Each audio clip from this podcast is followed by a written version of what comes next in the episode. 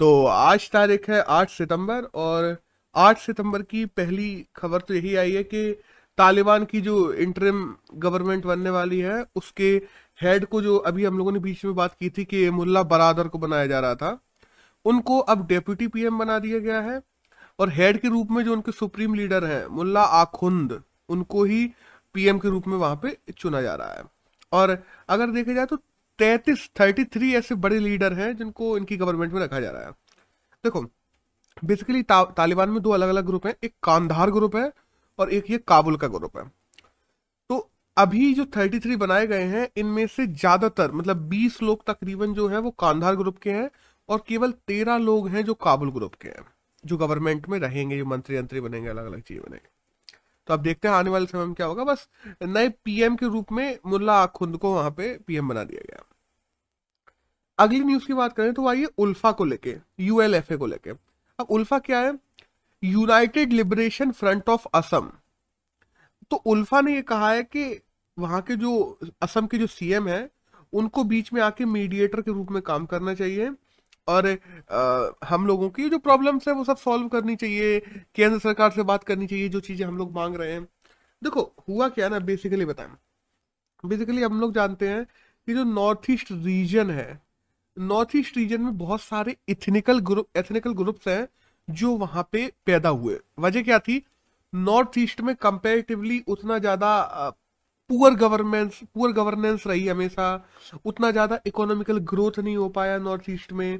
North east में बहुत सारी अलग अलग अलग अलग डाइवर्सिटी एक तरीके से कहा जाए ना, जितनी डाइवर्सिटी नॉर्थ ईस्ट के उस छोटे से एरिया में दिखाई देती है, उतने भारत में भी है। ऐसा नहीं, लेकिन भारत में बहुत बड़े बड़े एरिया में उनमें बहुत छोटे से एरिया में बहुत ज़्यादा डाइवर्सिटी है।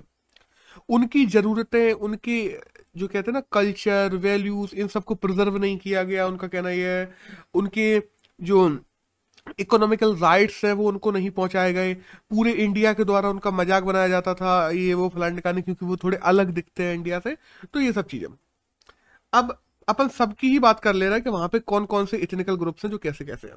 देखो, पहले तो अपन नॉर्थ ईस्ट की बात करें जब हम बोलते हैं नॉर्थ ईस्ट तो नॉर्थ ईस्ट में आठ प्रदेश आते हैं। और कि आठ क्यों? सिक्किम को भी मिला के। नॉर्थ ईस्ट में ही आता है वो। और अगर हम लोग केवल बोले कि सेवन सिस्टर्स तो वो अलग है। सेवन सिस्टर्स को इंडिया से कौन जोड़ता है? चिकन नेक जोड़ता है। या हम लोग कह लें कि सिलीगुड़ी कॉरिडोर, वो भी चिकन नेक ही है की चीज़ है वो। ठीक है? वो टोटल उसमें सात प्रदेश आते हैं। वहाँ पे अलग अलग रिलीजियस ग्रुप्स अलग अलग नेशनल ग्रुप अलग अलग इथनिकल ग्रुप्स बने हुए हैं। तो उन सब की ही बात कर ले रहे हैं। आज अगर ये उल्फा का आया है तो मैंने सोचा सबकी बात करते हैं। देखो, नागालैंड में एक ग्रुप बना हुआ है एनएनसी जिसका नाम है नागा नेशनल काउंसिल। अब एनएनसी जो ग्रुप है नागालैंड में, उसको एजेड फिजो ने बनाया था। और बाद में हम देखते हैं कि फिर एजेड फिजो से उसके जो और लोग जो ग्रुप थे, अब देखो, इन ग्रुप्स ने वायलेंस भी किया है वहाँ पे बहुत ज़्यादा। लोगों ने जनता ने काफ़ी इसका सपोर्ट भी किया, और मतलब ये सारे ही ग्रुप्स का। और उसके बाद में उन लोगों ने अपने लाइफ की लड़ाई लड़ी, अपने फौजियों को मारा, बहुत सारी चीज़ें चली। तो एनएनसी जो नागालैंड का ग्रुप है, उसको दो भागों में बाद में आगे चल के वो बट जाता है एनएनसी सी एन के और NNC C N I N अब देखो NNC C N I N जो है, वो तो इंडिया के साथ में उसका टाई अप हो गया और वो खत्म हो चुका है, वो ग्रुप को खत्म कर दिया जा चुका है। एनएनसी सी एन के जो ग्रुप है, वो अभी भी वहाँ पे है और उनके अभी भी इंडिया के जो गवर्नमेंट है, उनके साथ में बातचीत और ये सब चलते रहते हैं। अगली बात करते हैं मिजोरम की। मिजोरम में जो इथनिकल ग्रुप है, उनका नाम है Mizo National Front M N F जो कि हम देखते हैं लॉल, जो लॉल डेंगा के द्वारा बनाया गया था वहाँ पर। त्रिपुरा की बात करते हैं तो त्रिपुरा में हम देखते हैं माइग्रेशन की प्रॉब्लम की वजह से वहाँ पे बंगाली जो ट्राइबल ग्रुप्स हैं, ऐसे तीन चार ग्रुप्स हैं, बंगाली ट्राइबल ग्रुप्स अलग अलग बन गए थे। और वो आज भी वहाँ पे ये सब करते रहते हैं अपनी काम। असम की बात करें तो असम में अभी हम लोगों ने बात की कि कि 1979 में उल्फा ग्रुप बना था और उल्फा ग्रुप ने ही अभी अपने, वहाँ के सीएम से कहा है जो आज न्यूज़ में आया है। असम में उल्फा बना ही इसलिए था क्योंकि असम में इलीगल माइग्रेंट्स आ रहे थे। और असम के उल्फा को बनाने वाले का नाम क्या था? वो था परेश द्वारा। परेश द्वार नाम था उनका। सॉरी नेक्स्ट और नेक्स्ट की बात करें तो मणिपुर की बात करते हैं। मणिपुर में United Nation Liberal Front UNLF बना हुआ है। मेघालय की बात करें तो मेघालय में अपन देखते हैं गारो खासी जयंतिया तीन पहाड़ियाँ हैं। तो वहाँ पे उनके ही नाम से कुछ ग्रुप्स बने हुए हैं, जैसे है गारो नेशनल लिबरेशन आर्मी जिसको जीएनएलए कहते हैं मेघालय में। और मेघालय में एक और है, जिसको कहते हैं हैनीवर्थेक नेशनल लिबरेशन काउंसिल जिसको ये लोग एच एन एल सी भी कहते हैं। अब एक बचा अरुणाचल प्रदेश तो अरुणाचल प्रदेश की अगर बात करें तो वहाँ पे दो ग्रुप्स हैं। एक तो है एडीएफ और दूसरा है ईएएलएफ e एडीएफ का फुल फॉर्म है अरुणाचल ड्रैगन फोर्स और ईएएलएफ e का फुल फॉर्म है ईस्ट इंडिया लिबरेशन फ्रंट्स अब ये वो ग्रुप है जो आज के समय में अलग अलग नॉर्थ ईस्टर्न राज्य में अभी भी अपने काम कर रहे हैं वहाँ पे। लोग अपने कल्चर के लिए, अपने अप, अपने आप को नेशन से जोड़ने के लिए कहते हैं ये कि हम लोगों को नेशन में उतनी प्रायिकता नहीं दी जाती हमें दबाया जा रहा है हमें कुचला जा रहा है ये वो फलान टिकाने तो उन सब के लिए आज भी काम करते रहते हैं और इवन दो इनमें से कुछ ग्रुप्स ऐसे भी हैं जो लड़ते तक रहते हैं जैसे नक्सलवादी हम देखते हैं छत्तीसगढ़ में लड़ते रहते हैं ज़्यादातर। नक्सलवादी छत्तीसगढ़ थोड़ा एमपी में भी उनका एरिया है। ऐसे ही ये एथनिकल ग्रुप्स हैं जो नॉर्थ ईस्ट में है। बट नॉर्थ ईस्ट में कंपेयर जन करें अगर नक्सलवादियों से तो उतने ज़्यादा एग्रेसिव नहीं है वो लोग। एग्रेसिव है। ऐसा नहीं है कि उन्होंने लोगों को मारा नहीं है, आम लोगों को मारा नहीं है, या दबाया नहीं है, या सरकार से लड़े नहीं है। बट कम से कम ये लोग आज सरकार से बात कर रहे हैं और सरकार के कॉन्टेक्ट में है, इनमें से ज़्यादातर ग्रुप। तो कंपेरेटिवली ये उतने ज़्यादा एग्रेसिव नहीं है। और हाँ जो उल्फा ग्रुप की हम लोगों ने बात की, अभी जो असम की, असम का जो ग्रुप है उल्फा ने यह भी कह दिया है कि असम के जो सीएम है, वो बीच में मीडिएटर के रूप में बात करें और तीन साल के लिए उन लोगों ने सीज फायर पे साइन किए थे कि तीन साल तक हमारे द्वारा किसी को भी नहीं मारा जाएगा गवर्नमेंट ऑफिशियल को ये, वो का ने इसको आगे और तीन साल बढ़ाने की बात चल रही है। अब देखते हैं आगे क्या होता है। अगली न्यूज़ की बात करते हैं। वो आई है इंटरनेशनल एडवर्टाइजिंग को लेके। कि हम देखते हैं ना, एक अवार्ड होता है इंडिया में। इंडिया में एडवर्टाइजिंग की बात करें तो इंटरनेशनल एडवर्टाइजिंग अवार्ड दिया जाता है कि उसका नाम है ओलिव क्राउन अवार्ड अब ओलिव ओलिव क्राउन अवार्ड की बात करें तो ओलिव क्राउन अवार्ड में दो मेन अवार्ड्स दिए जाते हैं कि वो दोनों कैंपेन के ऊपर ही दिए जाते हैं कि किस कंपनी ने या किस प्रिंटेड मीडिया ने एडवर्टाइज करके, खुद से एडवर्टाइज करके, दूसरे किसी का एडवर्टाइज नहीं करना है, खुद से एडवर्टाइज करके ऐसी कौन सी ह्यूमेटेरियन चीज़ें चलाई हैं। तो ये दोनों दोनों के दोनों अवार्ड इस बार दा हिंदू ने जीते हैं। द हिंदू, एक तो हम देखते हैं तीन मार्च को, तीन मार्च को क्या होता है? वर्ल्ड वाइल्ड लाइफ डे होता है, और दूसरा होता है पाँच जून को, पाँच जून को इन्वायरमेंटल डे होता है। इन दोनों पे जो द हिंदू ने कैंपेन चलाए थे, उन कैंपेन्स को इस साल का ओलिव क्राउन अवार्ड मिला है इंडियन गवर्नमेंट की तरफ़ से। तो दैट्स ऑल अगली न्यूज़ की बात करते हैं तो आइए एल सेल्वाडोर को लेके। एल सेल्वाडोर पहला ऐसा देश बन गया है जिसने बिटकॉइन को अपने यहाँ लीगल टेंडर मतलब लीगल मनी के रूप में घोषित कर दिया है। देखो, हम लोगों ने अभी देखा था कि बहुत सारे ऐसे देश ब्राज़ील वगैरह हुए, उन लोगों ने बिटकॉइन को एक्सेप्ट करना शुरू कर दिया कर दिया था, बिटकॉइन को लीगल कर दिया था। बट लीगल टेंडर और लीगल में अंतर क्या है? लीगल टेंडर ये हो जाता है कि अब एल सेल्वाडोर में कोई भी आदमी लेने से मना नहीं कर सकता बिटकॉइन को। उसको लेना ही पड़ेगा। उसको अगर एल सेल्वाडोर की करेंसी देते हैं तो ठीक, नहीं देते हैं अगर कोई बिटकॉइन देता है तो वो भी लेना ही पड़ेगा। अब एल सेल्वाडोर की बात करें तो नायब है जो वहाँ के प्रेसिडेंट है और कैपिटल एल सेल्वाडोर की एल सेल्वाडोर ही है। और एल सेल्वाडोर अगर बात करें तो नॉर्थ और साउथ जो अमेरिका है, उसके बीच का जो कैरेबियन आइलैंड्स का एरिया पड़ता है, वहाँ पे एक छोटा सा देश है। दैट्स ऑल एक न्यूज़ आई है छोटी सी स्पोर्ट्स की तरफ़ से कि जो हमारी शेफाली है वो टी ट्वेंटी क्रिकेट रैंकिंग में इंडिया की नंबर वन खिलाड़ी बन गई है वुमेन्स क्रिकेट में। एक छोटी सी न्यूज़ और आई है कि एक खिलाड़ी है एमा एमा है ग्रेट ब्रिटेन की खिलाड़ी। यूएस ओपन में पहली बार ऐसा हुआ है कि 18 साल की कोई खिलाड़ी क्वालिफाई करके वो प्ले में पहुँच गई है। और प्ले में क्वार्टर फाइनल में पहुँच गई है टॉप फोर राउंड में। तो उनका नाम है एमा और एमा है ग्रेट ब्रिटेन से। पहली बार हुआ है कि अठारह साल की कोई खिलाड़ी पहुँची है और पहली बार हुआ है कि ग्रेट ब्रिटेन की कोई खिलाड़ी पहुँची है। तो ये दोनों ही हो जाती हैं तो इसलिए और ज़रूरी हो जाते हैं। एक अगले न्यूज़ की बात करते हैं। तो वो आई है आनंद विहार से कि आनंद विहार में दिल्ली का दूसरा स्मोक टावर लगाया जा रहा है। पहला हम लोगों ने देखा था कि सीपी में लगाया गया था दिल्ली में, और दूसरा अब स्मोक टावर टावर जो लगाया जा रहा है, वो आनंद विहार में लगाया जा रहा है। और ये टावर भी तकरीबन एक हज़ार cubic metre air per second filter करेगा। अब देखो, टावर ठीक है, इनकी देखरेख कैसे होती है ये डिपेंड करेगा कि आने वाले समय में ये टावर कितना फ़ायदा पहुँचा पाते हैं जनता को और लोगों को। क्योंकि उनके फिल्टर्स बदलना, उनके लगातार उनको रिस्टोर करते रहना, खराब हो खराब हो या कोई प्रॉब्लम आए तो उनको देखते रहना, मॉनिटर करना, ये चीज़ें ज़्यादा ज़रूरी है। केवल लगा तो बहुत सारी सरकारें बहुत कुछ देती हैं लेकिन उनके मॉनिटरिंग में प्रॉब्लम आती है। अब देखते हैं आने वाले समय में क्या होता है। एक अगली न्यूज़ आई है कि अलीगढ़ में अभी जो 92 एकड़ की एक नई यूनिवर्सिटी बनाई जा रही है, जिसका नाम रखा जा रहा है राजा महेंद्र प्रताप यूनिवर्सिटी के नाम पे।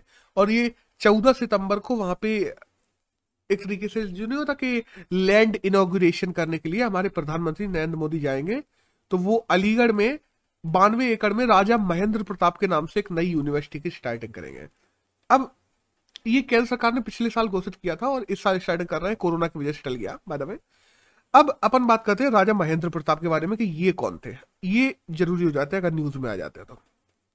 हम लोगों ने देखा कि 1915 में 1915 में अफ़गानिस्तान में राजा महेंद्र प्रताप ने गवर्नमेंट गवर्नमेंट बनाई थी अपनी।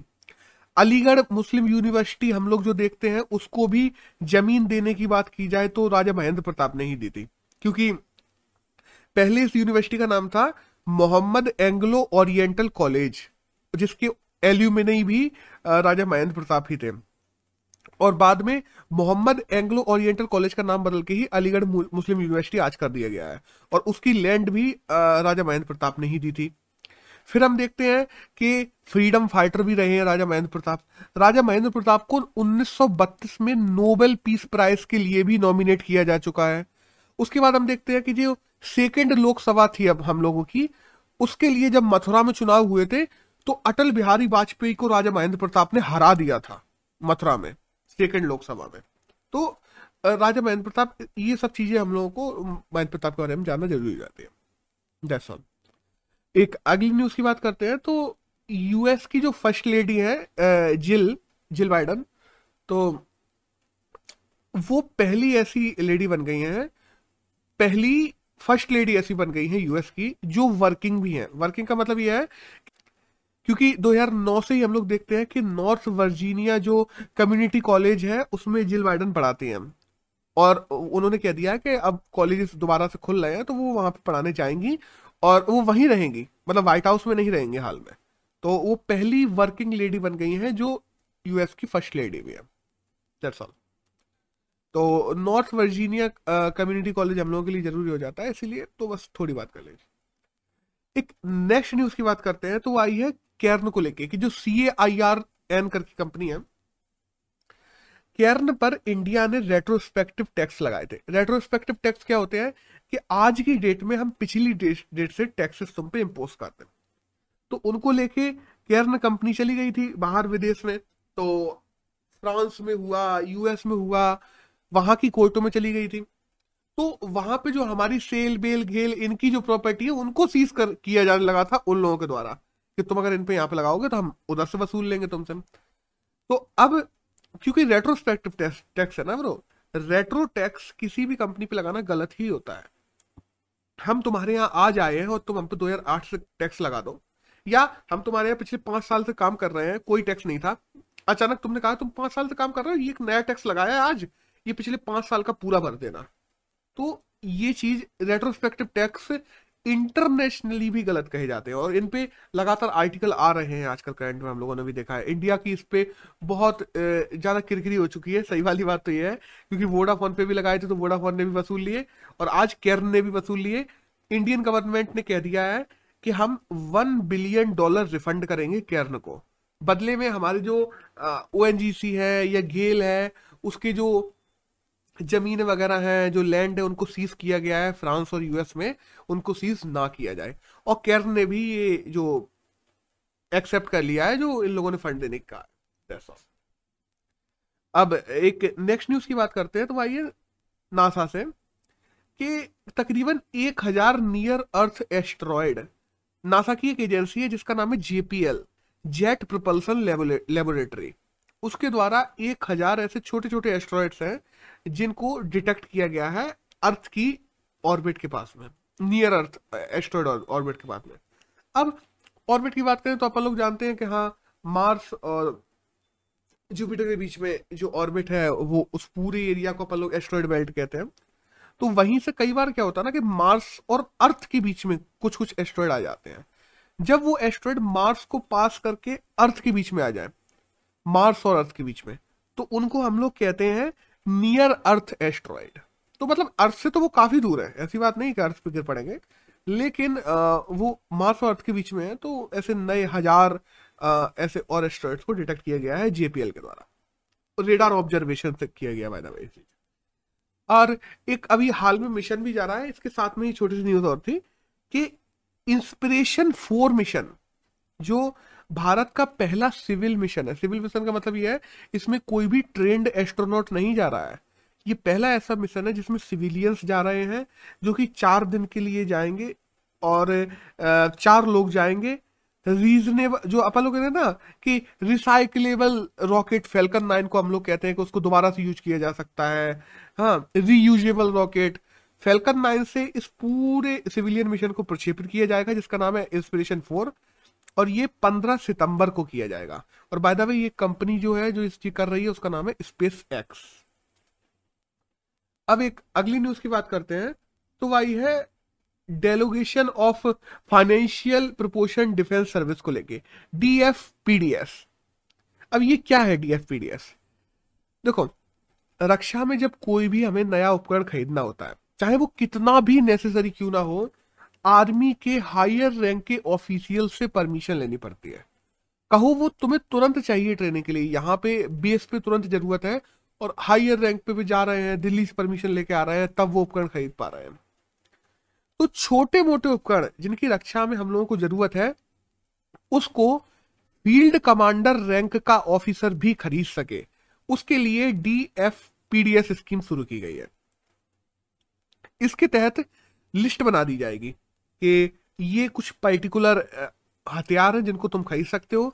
इतना बजट है जिससे जिससे तुम खरीद सकते हो और इतनी क्वांटिटी में तुम खरीद सकते हो। और खरीदने के बाद बाय द वे उन लोगों को अपने हायर लेवल को बताना पड़ेगा, हम लोगों ने ये लिया। लेकिन खरीदने से पहले नहीं पूछना पड़ेगा, अगर ज़रूरत पड़ी तो।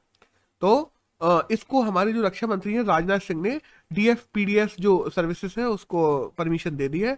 और आने वाले समय में हम देखेंगे कि फ़ील्ड कमांडर्स भी इम्यूनेशन हुए और भी चीज़ें हुई जो एम एमओस वगैरह हुए उन सबको खरीद सकेंगे खुद से ही। तो अब एडिटोरियल की बात करते हैं। पहला एडिटोरियल आया है आर्थिक सुधार को लेकर कि देखो हम लोग लगातार देखते हैं कि आर्थिक सुधार की आजकल बात चल रही है। कोरोना में सा, सारे ही देशों की हालत खराब हो गई। कोरोना की वजह से बहुत ज़्यादा लॉस हुआ है तो आर्थिक सुधार की ज़रूरत है। इकोनॉमिकल रिवाइव की ज़रूरत है। तो इस पूरे एडिटोरियल में यही कहा गया है कि इकोनॉमिकल रिवाइव करते टाइम हमें शॉर्ट टर्म अटेम्प्ट नहीं करने चाहिए। शॉर्ट टर्म अटेम्प्ट कैसे? कि अभी कोई अटेम्प्ट कर दिया, जिससे अभी तो इकोनॉमी रिवाइव हो गई, तुमने अगले एक साल, डेढ़ साल का प्लान बना लिया। लॉन्ग टर्म में हो सकता है वो नुकसान पहुँचाए। तो हमें जल्दी, या वी शेप की इकोनॉमी बहुत जल्दबाजी में रिवाइव करने के लिए कोई भी शॉर्ट टर्म अटेम्प्ट नहीं करने चाहिए। हमें एक कंप्रहेंसिव प्रोग्राम ऑफ़ एक्शन लेके आना चाहिए। जिससे हम मानव पूंजी का भी विकास कर पाए ह्यूमन डेवलपमेंट भी कर पाए। साथ साथ में टेक्निकल जो कमी है हमारे यहाँ, के हम लोग देखते हैं, जब भी पूंजी बनाई जाती है, हम टेक्निकली उतनी टेक्निकली उतने रेडी नहीं है। हम लोगों को टेक्निकल चीज़ों के लिए कई बार दूसरे देशों पर सपोर्ट रहना पड़ता है। और इंडिया के पास ये one of the best time है जब इंडिया अपनी इकोनॉमी को रिवाइव कर रहा है तो अपने टेक्निकल सपोर्ट सिस्टम को और ज़्यादा बढ़ा सके। अपनी उत्पादकता को बढ़ा सके, अपने इंडस्ट्रीज़ को बढ़ा सके। तो इंडिया को इस चीज़ का फ़ायदा उठाना चाहिए और शॉर्ट टर्म अटेम्प्ट की ना सोचते हुए कंप्रहेंसिव प्रोग्राम ऑफ़ एक्शन लेके आना चाहिए। अभी भारत की देखो, विकास बढ़ाने में अलग अलग सेक्टर में बहुत सारे अलग अलग अर्थशास्त्री हैं जो अपने अपने प्रयास कर रहे हैं। उन लोगों को 1991 के जो रिफॉर्म्स हुए थे, उनको भी भूलना नहीं चाहिए। कि हम ये देखते ना कि एचआरसी जो अपन लोग कहते हैं ना ह्यूमन रिसोर्स कैपिटल हम लोग 1991 में जो रिफॉर्म किए, उसमें ह्यूमन रिसोर्स कैपिटल की जो कैपेसिटी है डेवलप करने की, उसको पूरी तरीके से उपयोग ही नहीं कर पाए। अगर उपयोग कर लेते तो आज हमारी इकोनॉमी तीन चार गुना और ज़्यादा होती। तो अभी हमारे पास ये बहुत सही समय है कि जब जीडीपी दोबारा से ग्रोथ कर रही है। अगर ओवरऑल में बात की जाए ना पर कैपिटा जीडीपी के हिसाब से India one twenty fifth rank पे आता है सारे देशों में। तो इंडिया के पास में ये one of the best time है कि ह्यूमन रिसोर्स कैपिटल को बढ़ाया जाए ह्यूमन डेवलपमेंट किया जाए, लोगों को स्किलफुल बनाया जाए, जो हमारी जीडीपी ग्रोथ करे और एक कंप्रिहेंसिव प्रोग्राम लेके आया जाए एक्शन प्रोग्राम अब ऐसे कहा जाए ना कि इकोनॉमिक टाउन्स बनाए जाए। इकोनॉमिक टाउन्स हमारे इंडिया में है इंडिया में उनकी कमी है। इकोनॉमिक टाउन्स को बढ़ाया जाए। वहाँ पे सेकेंडरी सेक्टर्स को बढ़ावा दिया जाए। हमारे रिसर्च एंड डेवलपमेंट में हम बात करते ना कि इंडिया को हमें वर्ल्ड पावर बनाना है। वर्ल्ड पावर बनाने के लिए तुम्हें नई डेवलपमेंट भी करने पड़ेंगे। तुम्हें नए टेक्नोलॉजीज़ खोजनी पड़ेंगी। तुम दूसरे देशों के ऊपर किसी भी चीज़ को लेकर डिपेंडेबल नहीं रह सकते। और हम आज देखते हैं इंडिया न्यू टेक्नोलॉजीज़ में लैक करता है। तो उन चीज़ों के लिए जो आज हमारे जीडीपी का 0.8 परसेंट खर्च किया जाता है टोटल जीडीपी का रिसर्च एंड डेवलपमेंट पे उसको बढ़ाने की ज़रूरत है। आर्थिक जब हम कहते हैं कि अर्थव्यवस्था को रिवाइव करना है, अर्थव्यवस्था को रिस्टोर करना है रिजनरेट करना है तो हमें नई सोच की भी ज़रूरत है स्किलफुल वर्कर्स की भी ज़रूरत है और एक कंप्रहेंसिव प्रोग्राम की भी ज़रूरत है। अभी जो सरकार करना चाह रही है कि शॉर्ट टर्म अटेम्प्ट करके वी शेप इकोनॉमी दिखा दें, ये फ़ायदा मिल जाए, वो फ़ायदा मिल जाए। उससे शॉर्ट टर्म फ़ायदा हो सकता है, हो सकता है कुछ लोगों के हितों का फ़ायदा मिल जाए बट ओवरऑल कहा जाए ना, लोगों को फ़ायदा नहीं पहुंचेगा। ओवरऑल भारत को फ़ायदा नहीं पहुंचेगा। और इंडिया को फ़ायदा पहुंचाना है तो इन सब चीज़ों पे ध्यान देना बहुत ही आवश्यक है। दैट्स ऑल अब, एक अगले एडिटोरियल की बात करते हैं। तो वो आया है अपनी जो रिजर्वेशन को लेकर। क्या कहना ब्रो हम लोग देखते हैं कि वन हंड्रेड सेकेंड जो हमारा संविधान संशोधन था कॉन्स्टिट्यूशन अमेंडमेंट था वन ज़ीरो टू उसके तहत हम लोगों ने national commission for backward class जो है, उसको मान्यता दे दी थी। मतलब उसको संवैधानिक घोषित कर दिया था हम लोगों ने। उसके बाद में हम देखते हैं कि सुप्रीम कोर्ट ने ये बात कही थी कि जो पावर्स है कि किसको सोशल इकोनॉमिकल बैकवर्ड घोषित किया जाना चाहिए, ये पावर्स राज्यों के पास में नहीं होनी चाहिए, ये केंद्र के पास में होनी चाहिए और जो national commission of backward classes है, उससे बात करने के बाद ये घोषित करना चाहिए कि कहाँ पे कैसा होना चाहिए, कहाँ पे कैसा नहीं। हम लोग देखते हैं कि काफ़ी जगह अलग अलग प्रकार के आरक्षण दिए गए, राजस्थान में आरक्षण दिए गए, गुजरात में आरक्षण दिए गए, पाटीदार आरक्षण, मराठा आरक्षण, ये सब चीज़ हम देखते हैं। उनको आरक्षण की सूची में अभी तक इसलिए नहीं डाला जा रहा था क्योंकि national commission of backward classes उनको परमिशन नहीं देती थी, या केंद्र सरकार परमिशन नहीं देती थी तो ये सारी प्रॉब्लम चलते रहते थे। अब हम देखते हैं कि one twenty seven constitution amendment आ गया, कि सुप्रीम कोर्ट ने तुम्हारी कहा था कि राज्यों के पास में ये पावर नहीं होनी चाहिए, और हमारी सरकार ने one twenty seven constitution amendment के द्वारा क्या किया है, कि ये पावर राज्यों को दे दी है, कि ओबीसी की लिस्ट में हम अपने राज्य में किसे ओबीसी मानेंगे, ये राज्य खुद तय करेगा, ये पावर दे दी किसको? राज्यों को one twenty seven constitution amendment एक संविधान संशोधन के द्वारा। अब, जो हम कहते हैं ना कि सोशल इकोनॉमिक डेवलपमेंट के आधार, जो आधार होने नहीं चाहिए बेसिकली सुप्रीम कोर्ट ने कहा था, वो आधार भी हो सकता है, आगे जाके राज्य देखने लगे। नए कास्ट ग्रुप्स बहुत सारे बन गए हैं। अभी एक प्रॉब्लम और है कि राज्यों के पास में ये पावर जाने से अभी जो नए कास्ट ग्रुप निकल के आए हैं हाल के समय में, उनका कहना है कि हमें भी रिजर्वेशन मिलना चाहिए। बट कास्ट बेस पे सेंसस हो हो, तब तो पता पड़े कि कौन कास्ट पे है, कौन कास्ट पे नहीं है। और ये कास्ट ग्रुप से लोगों का कहना है कि पचास परसेंट आरक्षण ही होगा, इसकी सीमा को हटा देना चाहिए और आरक्षण को बढ़ाना बढ़ाना चाहिए। देखो हम बात करते ना कि जितने नंबर में लोग हैं उनको उतना रिप्रेजेंटेशन भी मिलना चाहिए। अच्छी बात है मिलना चाहिए। बट क्या हमारे संविधान में ऐसा कहीं लिखा है रिजर्वेशन को लेकर कहीं नहीं लिखा। संविधान में कहीं भी ये नहीं लिखा है कि तुम्हारे नंबर हो या तुम्हारी कास्ट बेस्ड सेंसस होनी चाहिए या तुम्हारे जितना नंबर हो उत, उतने ही नंबर के हिसाब से तुम्हें उतने ही परसेंट में रिजर्वेशन मिलनी चाहिए। अब अभी दो हज़ार इक्कीस की सेंसस है, उसको लेके बहुत मुद्दा बना हुआ है। सारी की सारी जो राज्य की पार्टीज़ है, जो छोटे छोटे राज्य है बहुत सारे, वो सारे जा जाके जा जाके लड़ रहे हैं। केंद्र सरकार से कह रहे हैं, मोदी जी से मिल रहे हैं कि 2021 में जो सेंसस होने वाली है, उसमें ओबीसी आरक्षण, हमें, हम लोग ओबीसी को कैसे, उन ग्रुप्स को कैसे आइडेंटिफाई कर पाएँगे कि किसको ओबीसी में रखना है, इसके लिए कास्ट बेस्ड सेंसस होना चाहिए। बट केंद्र सरकार इसको मानने से मना कर रहा है दूसरी तरफ़। इंडियन कॉन्स्टिट्यूशन में ऐसा कहीं नहीं लिखा है कि जनसंख्या के आधार पर रिजर्वेशन दिया जाना चाहिए। क्योंकि मानो अभी कहीं पर होता है कास्ट बेस्ड सेंसस, और उस राज्य में सत्तर परसेंट जनसंख्या ओबीसी की निकल आती है। तो ओबीसी का आरक्षण सत्तर परसेंट करने की ज़रूरत है। बिल्कुल ज़रूरत नहीं है। ऐसा कहीं भी संविधान में कहीं पे लिखा नहीं है। लेकिन अगर वो निकल आती है तो उन ग्रुप्स के द्वारा रिबेलियन होना शुरू हो जाएगा कि हमारे, हम यहाँ पे मेजोरिटी हम यहाँ सत्तर परसेंट है, फिर भी हमको सत्तर परसेंट आरक्षण क्यों नहीं मिल रहा? हमको तुम पचास परसेंट का कैप क्यों लगा के रखे हो? रिजर्वेशन के लो बेनिफिट लोगों तक पहुँचे ये ज़रूरी है। इक्वल डिस्ट्रीब्यूशन हो ये भी ज़रूरी है। और इसके लिए सबसे ज़्यादा ज़रूरी है सब कैटेगराइजेशन ये इस ऑथर ने कहा है, इस आर्टिकल में। अब सब कैटेगराइजेशन का मतलब उसने कहा क्या? उसने कहा ना कि जैसे ओबीसी है ओबीसी में हम लोगों ने क्रीम लेयर का कॉन्सेप्ट लेके आए हैं कि आठ लाख पर एनम के ऊपर जो भी परिवार कमाता होगा ओबीसी का, उसको हम लोग आरक्षण नहीं देंगे। जैसे ये है। तो ऐसे ही एक बैकवर्ड वाला भी लेके आना चाहिए सब कैटेगराइजेशन अब बैकवर्ड कैटेगराइजेशन क्या है? ओबीसी बैकवर्ड तो है ही है, उनमें तुमने क्रीम लेयर का कॉन्सेप्ट ले आया है, उनमें तुम्हें एक्सट्रीमली बैकवर्ड का कॉन्सेप्ट भी लेके आना चाहिए। और जो ओबीसी में एक्सट्रीमली बैकवर्ड है, उनको जैसे एस सी को मिलता है आरक्षण ऐसा आरक्षण मिलना चाहिए। ये सारी बातें लिखी हुई हैं। क्योंकि समाज के हर एक तबके तक हम लोगों को बेनिफिट पहुंचाना ज़रूरी है। और बाय द वे अगर राज्यों की बात की जाए, राज्यों को जो पावर दी गई है, ठीक है। लेकिन राज्य इन पावर का गलत यूज़ ना करें, इनकी मॉनिटरिंग करना भी ज़रूरी है।